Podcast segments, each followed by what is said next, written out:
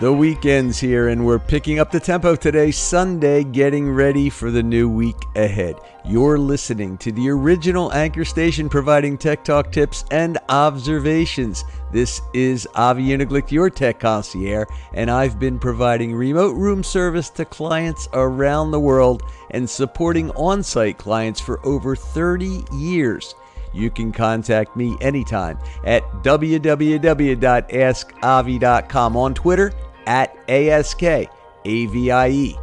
Our open buffet of Tech Gourmet Q&A is still fresh and going strong. Grab your favorite beverage, put on your comfortable headphones, and I invite you to be part of the audio show.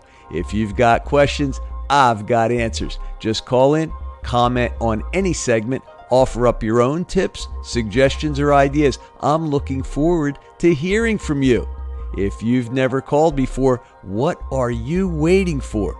Stay tuned. More Tech Talk tips coming right up. This is your Tech Talk tip for Sunday, 8 13 17. Today, I'd like to offer up three tips about the save to video feature you may not be aware of. Number one, did you know that you can save to video without any transcription whatsoever? You absolutely can. All you need to do is when it goes through the transcription process, delete everything that it's done. You will need to leave at least one character in there. I suggest you use a period because it's pretty much invisible. It'll appear in the upper left corner, but you can produce your own video if you don't like the transcription feature. If the transcription feature is too challenging for you, you may be speaking a different language and it doesn't interpret it, but you'd still like a video of your segment. That's one good way to do it without too much effort. Number two, did you know that you can change all of the transcription to something else? You can type in whatever you want. It will appear on the transcription screen so that maybe you want to add some additional context to your audio. You can put in links to a website or to something that someone might see. You may offer up some type of offer over your audio. Whatever you'd like to do with it, you can. You just need to remember you can't use any emoticons or any, uh, yeah, pretty much any. Uh, I think that's it. I mean, the emoticons are probably the only stray character you can't use, but uh, try it up, experiment for yourself, see what you get. I call those subliminal messages. Sometimes people like to have uh, content that may augment or add to your audio. That's one way to do it. Lastly, the third thing you could do with a video stream is you can actually add additional lines or text to your existing transcription. So if you wanted to add a URL at the end of your video, you can do that. You might be able to reference something like that. So try that, experiment with it. It should work for you. I did the testing last week after the version 2.9.0 dropped and it should still remain consistent. If you learn anything new, if you're doing anything creative, I'd love to hear from you, and inquiring minds want to know. Looking for your call ins today. Have a great Sunday.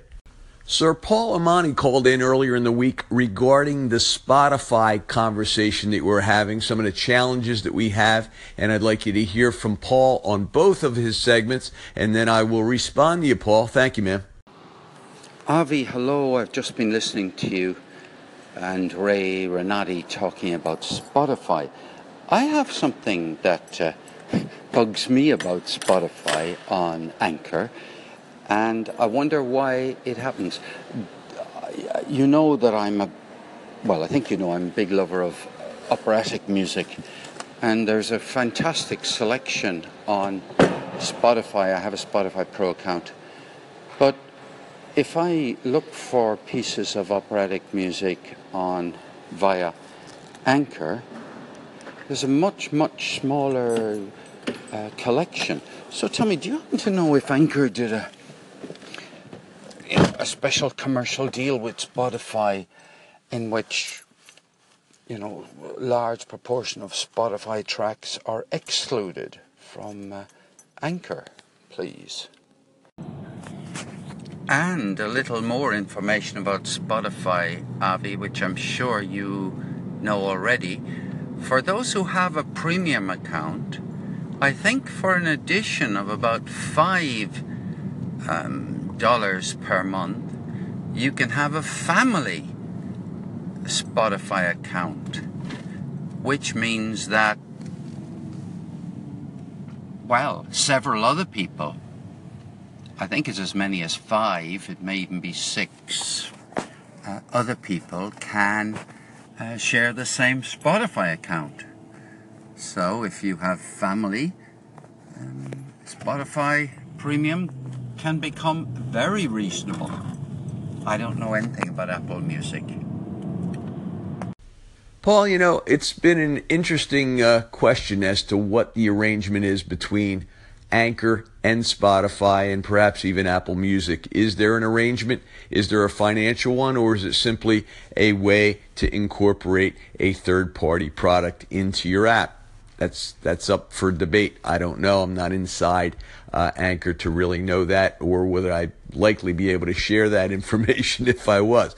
But with that said, there are likely restrictions when a third party app has access to the API of a particular company like Spotify. So rather than give Anchor all of the feature set, all of the index capability of the search that Spotify has natively, they limit that. That's what I believe is likely happening. I don't have a better answer for you there. I do know that when things were completely broken, you would not be able to access or hardly any of the indexing at all. So that has greatly improved. And as you'll note, there are songs that are not accessible. Even though they show up in the index, you can't insert them or add them into your station. So, with that said, it's likely evidence that there is a restriction when a third party app tries to use Spotify. So that's one answer.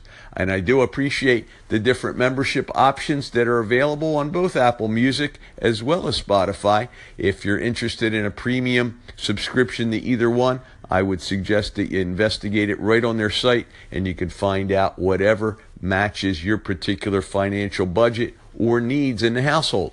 I know a lot of people have those particular subscriptions already in place, and you may want to enhance them if, in fact, the need arises. So, all good advice, Paul, and I appreciate it. I appreciate it, and keep the opera music coming, my friend. For those of you looking for a microphone for your iOS device, this might be an option for you as DJ Hey has attested to. Here you go. Hey, Avi, thanks so much for calling back. As always, I really appreciate it, my friend. And you know what? Actually, the iRig Mic HD does work with Anchor because when I tested it out at my local guitar center once and I plugged it in, I thought for sure that it wouldn't work, that it would still be using the built in mic, but actually, nope, it did it. And I just love that it's portable, as I said, and that the sound quality is great. So, yeah, I definitely am going to consider getting it. And I remember mentioning this to Tachi when I chatted with her on Anchor about it too. Because I believe this is the one that she has as well. So, anyway, um, yeah, I hope you enjoyed this, and thanks again for hitting me back up, and please do keep the broadcast coming. DJ, hey, thank you for that follow up on the IK Mic HD, the iRig Mic HD. That is, it's, they claim it's the first affordable, high quality handheld digital condenser mic for singers, podcasters, online radio broadcasters, journalists, videographers, home studio enthusiasts, and anyone else who needs to record high definition digital audio on the go. It sports a 24 bit audiophile grade AD converter, a 44.1 48 kilohertz sampling rate, and a low noise high definition preamp. You can count on iRig Mic HD to give you professional quality results anytime and anywhere. It can handle the most demanding professional needs in the field or in the studio. It is a handheld mic. It's not what we would consider portable, but it's portable because you can take it with you on the road. And I think that's exactly what you need when you're doing your DJ work and when you want to broadcast live on the go. So it looks like an option. I've never tested it. I can't tell but I know my DJ friend DJ Hay has tested it, says it works not only on the iPhone but also with Anchor, which is a rarity. Most microphones have challenges integrating with the Lightning port and Anchor. Anchor just doesn't recognize or deal nicely with microphones outside the scope of the built in mic. But there are some that do work,